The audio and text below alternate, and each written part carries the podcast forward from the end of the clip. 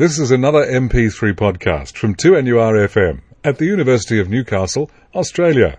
2NURFM 103.7 with Finance Talkback and Barry Preston. Well, we're very uh, lucky again to have our uh, one of our great guests with us, Terry McCrann. And of course, Terry, with a quarter of a century, I think since 1987, he's written a daily column or commentary on business, the economy, and politics. He reaches uh, the biggest audience or the b- bigger audience than any other columnist in Australia. And that's, of course, through the Daily and the Sunday Telegraphs, the Australian in Melbourne, the Herald Sun and Sunday Herald Sun. He has provided critical analysis and commentary on great events and personalities that have shaped our nation. A former Graham Perkins Journalist of the Year, Financial Journalist of the Year, and a winner of the Melbourne Press Club's Golden Quill Award, also winning the prestigious Walkley Award.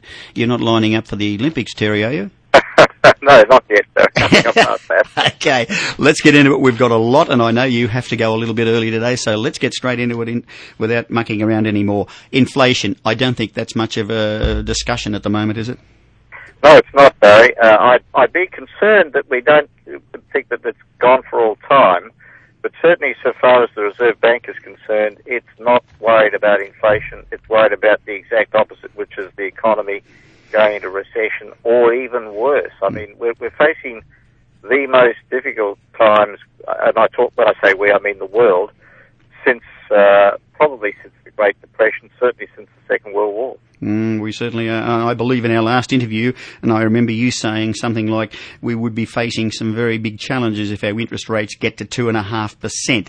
Do you believe this may be a distinct possibility? I've seen some, com- uh, some com- commentators saying that it could be 2% by April. Uh, well, we're talking now about the official rate. This is the official. Sets, not, not what people might will actually borrow. I mean, the listeners would be salivating. They think they can borrow. It's two and a half percent. That's correct. Uh, it's now it's now um, three and a quarter percent. Uh, it may come down. The Reserve Bank meets again in two weeks. It may come down then. The Reserve Bank doesn't want to cut again. It wants to see what the impact of its cuts are and the government stimulus package, but mm-hmm. it's obviously very concerned about uh, the economy getting getting worsening, the economic conditions worsening. Um, the, the challenge to me, Barry, is if interest, I mean, interest rates can not only be too high, but they can be too low. Yes. And when interest rates are too low, people aren't prepared to save, people aren't prepared to invest. Mm. Uh, so there's negative outcomes from that. And obviously, if interest rates are too low, it's, it's, it's also telling you that the economy is in recession. Mm-hmm. So, look, I suppose there are positives in our rates. Um, we, Australia, do have room to move, and of course we're at 3.25%. I think it's about a 45, 46 year low compared to the USA, which is at a quarter of a percent. I can imagine, Terry, just you and I, just imagine where the federal treasury or the uh, federal chiefs in America sort of thing going into our reserve meeting and saying, well, hi, how are you? We've got nothing to discuss. it's a quarter of a percent. Let's have a cup of coffee and uh, beat it. Well, you're exactly right, Barry. We've got the ability to cut, and uh, indeed we have the ability to, to stimulate the economy through the budget because of those surpluses from previous years. Mm-hmm. We've got we've got money in the tank. Um, uh, the second concern about this, Barry, is if you can't cut interest rates, you start playing around with other things that you might try to do to stimulate the economy. Right. And some of those things might not be good for the long-term health of the economy. So uh, you know, the whole thing is, as you say in the mess, we have the in the US as a mess. We have the advantages that they don't have. Doesn't mean that we won't suffer the same sort of pain, but certainly we're in better shape to try and deal with it. Mm, it doesn't seem to be happening, even though they've cut their interest rates throughout the world. The, uh, the stimulation doesn't seem to be coming through. And look, apart from the huge spending sprees, do treasuries have any other ammunition to throw at this this financial challenge? Like, say Japan, this country, which is the second biggest economy, has been asleep for the ten, the last ten or fifteen years, and, and of course the USA, and then there's the UK. They're the biggest economies in the world. I mean, what else is there? Well, those are the two. You've got it exactly right there that Japan went through the 90s with virtually no growth because of the problems that it allowed to accumulate coming into the 1990s. And I think that's the very big warning to us looking forward that don't assume that um, we can easily get out of this. I'm talking again of the world. Uh, and um, that there's some easy magic button to press. Uh, obviously, governments can try other things like directly putting money in uh, in bank accounts uh, which is what's being proposed now in the United States, with people getting direct relief on their mortgage payments to try and stop them uh, defaulting on their mortgages. Uh, all of these things might sound nice at the time, Barry, but you know you're you're an old old uh, Mm. finance hand, and you know that um, if it doesn't make a lot of sense in basic financial terms, if you're subsidising people to, for their past mistakes, you're going to pay a price for that. It reminds me of an uh, analogy I've used of a, an orchard. If you've got three trees of a hundred that are sick and so forth, and you spend all your time trying to make those trees better, what about the other 97 exactly trees? right. Hmm. Exactly right. Okay, look, I get the impression from some comments that our leaders are giving us two messages. Here's the cash, spend, spend, spend. Then in the next breath, unemployment will rise and the economy will be tough. It seems to me that people are becoming fearful of this and using the squirrel effect and stashing their cash away.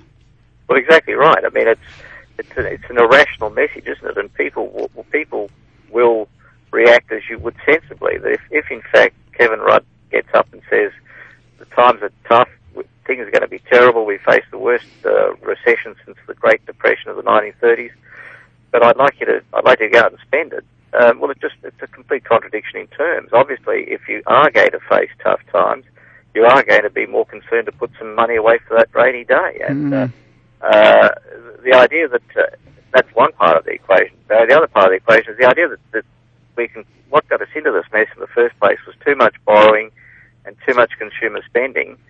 And the, the solution that the prime minister is offering is is go out and spend some more. Uh, not, this time you'll have to borrow it. I'll give it to you. Yes, and taking talking further on the so-called stimulation packages happening around the world. Two questions. First, let's pick the USA. They had large budget deficits before they started pumping their economy with staggering amounts of dollars.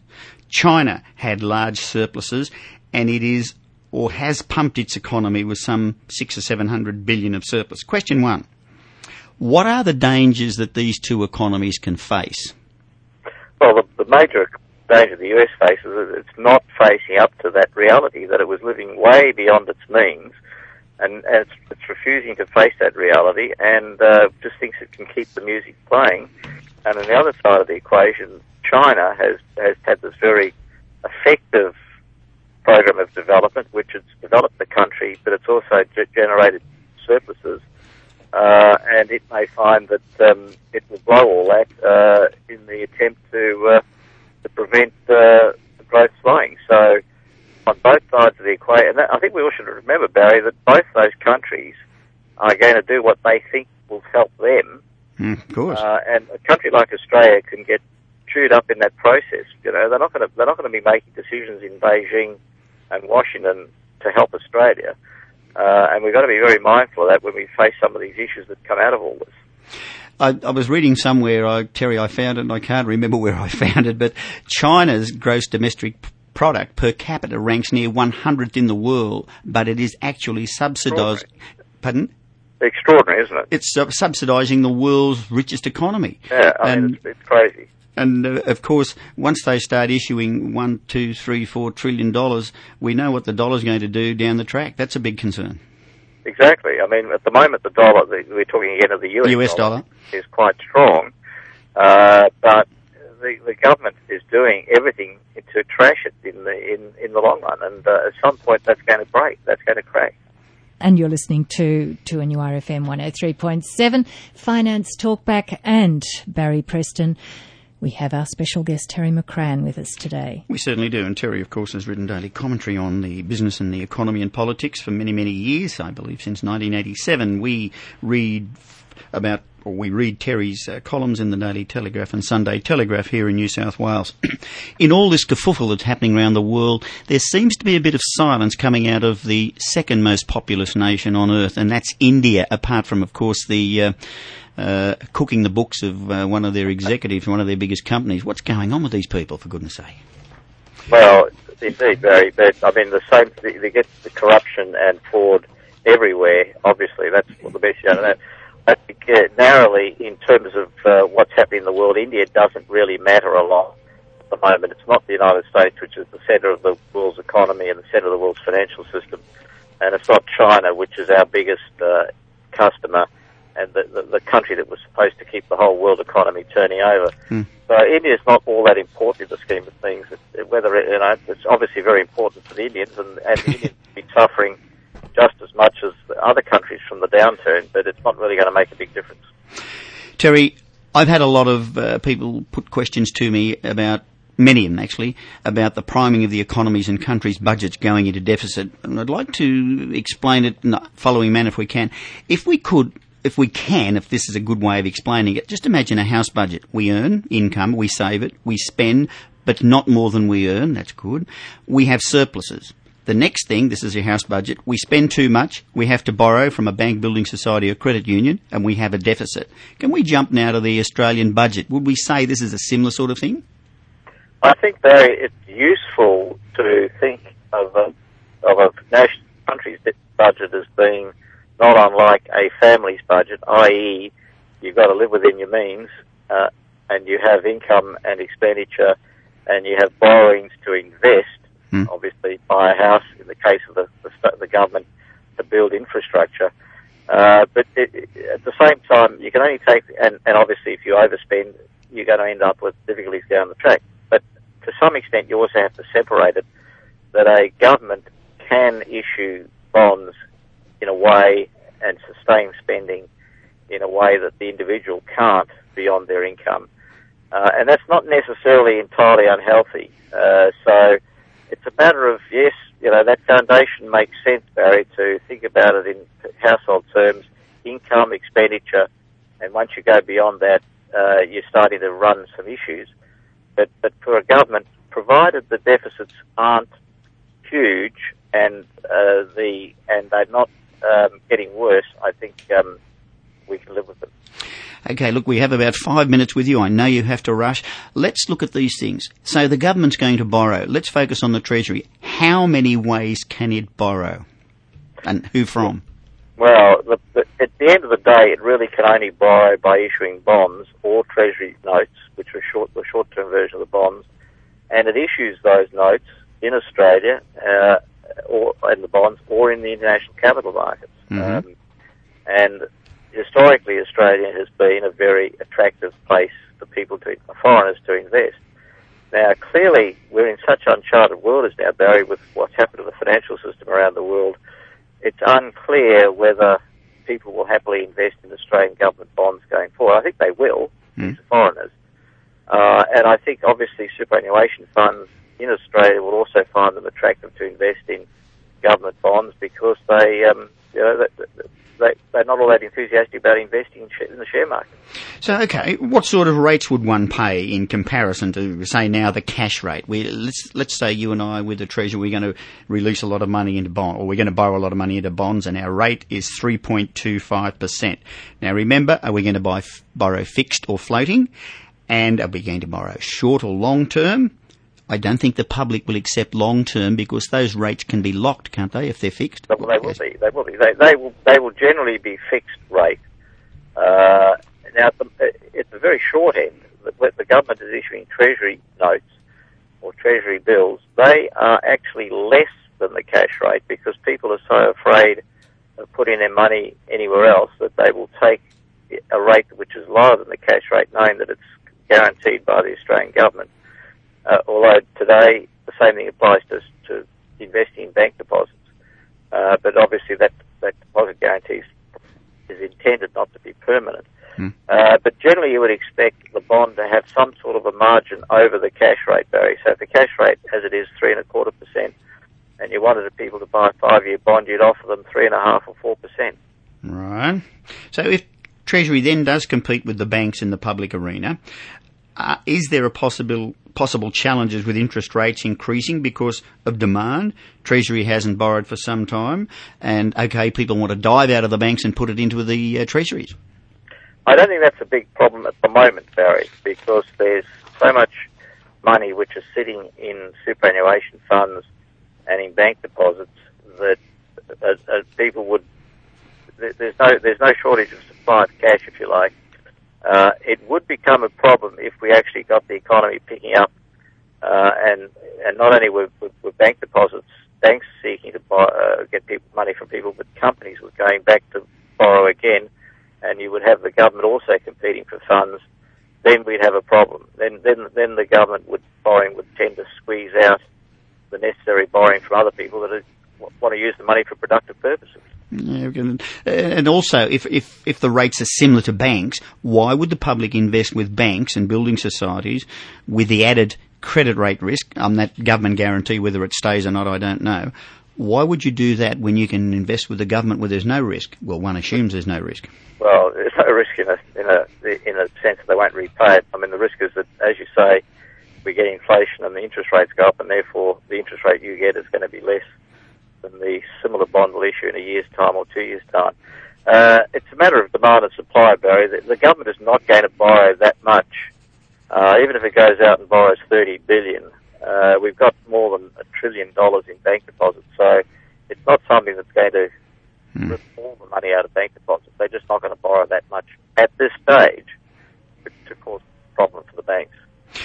Okay, we've borrowed this money. Somewhere, sometime, we've got to pay it back. Now, with higher taxes, lesser spending. I believe that may not necessarily be correct, but you know, once upon a time the public owned a number of assets, and these have been sold to clear some of the budget deficits, I believe, and some of those, of course, were the old Telstra and the Qantas, etc., etc. We don't have much left to spend uh, to sell, actually, do we? Uh, no, uh, we don't. Not as much as we had. I mean, there's still a lot of publicly owned infrastructure out there. If you look at the state level, things like schools and hospitals. Um, but the government doesn't really ever have to pay it back, Barry. Uh, provided we're not talking about we're not talking about you know hundreds of billions of dollars. Uh, people, particularly superannuation funds, want to have government debt to to invest in, hmm. and if the when they when these bonds mature in five years' time, the government reissues a fresh set of bonds. People will just roll over their money. So. Uh, they don't have to pay it back in an absolute sense. We don't have to go back to running budget surpluses either got from taxes or from cutting spending. Right. Paid back, provided it all comes back to degree, Barry. Provided there's not, you know, they don't go crazy and start borrowing hundreds of billions of dollars and waste it on things that, like, instead of spending it on infrastructure, waste it on money that is spent by the public. And I say that exactly. where it's sort of gone out the door, like if you your own budget where you buy things that are wasted and uh, holidays and all that sort of thing, and you've got nothing to show for it. Exactly. Okay. Do you think we might be creating some problems for our children's and children's children's children? I don't think that at this stage what the government is doing on the budget is. I'd be more concerned about how do we actually build a, a more, in a more general sense, build a prosperous Australia going forward. We, we thought we were going to do it with China and this never-ending resources boom. Mm. And as a consequence of that, we were quite happy to see a lot of the manufacturing in Australia closed down. Mm. We didn't need to make our own uh, machine, uh, you know, housing furniture and, those sorts of things. We could buy from China, provided we were going to sell the sell the raw materials to China. So, if we're not going to find that that's going to be as easy to do going forward, or as, or as we're not going to get as much as we thought we were going to get for it, I'd be concerned about where the jobs of the future going to come from and where is the prosperity of Australia going to be based in 5, 10, 15, 20 years' time. What sort of Australia yeah. What sort of jobs will our children and grandchildren uh, inherit?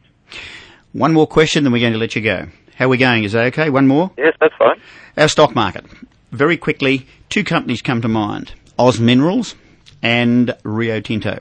And there's much talk of a Chinese company, Chinalco, putting funds into uh, Rio Tinto, and they seem to be getting this fairly cheaply. Of course, Rio Tinto went out and bought at the top of the market, one of its uh, many a number of its assets, and now it's down. And of course, Oz Minerals uh, went out, uh, looked as though it was going to fire on, and didn't, and it's a total fiasco. If we sell these products, if we sell these companies to the Chinese, that money that we would have made on those companies is really going direct to China and won't be there to help us pay back some of these deficits if we let the floodgates open.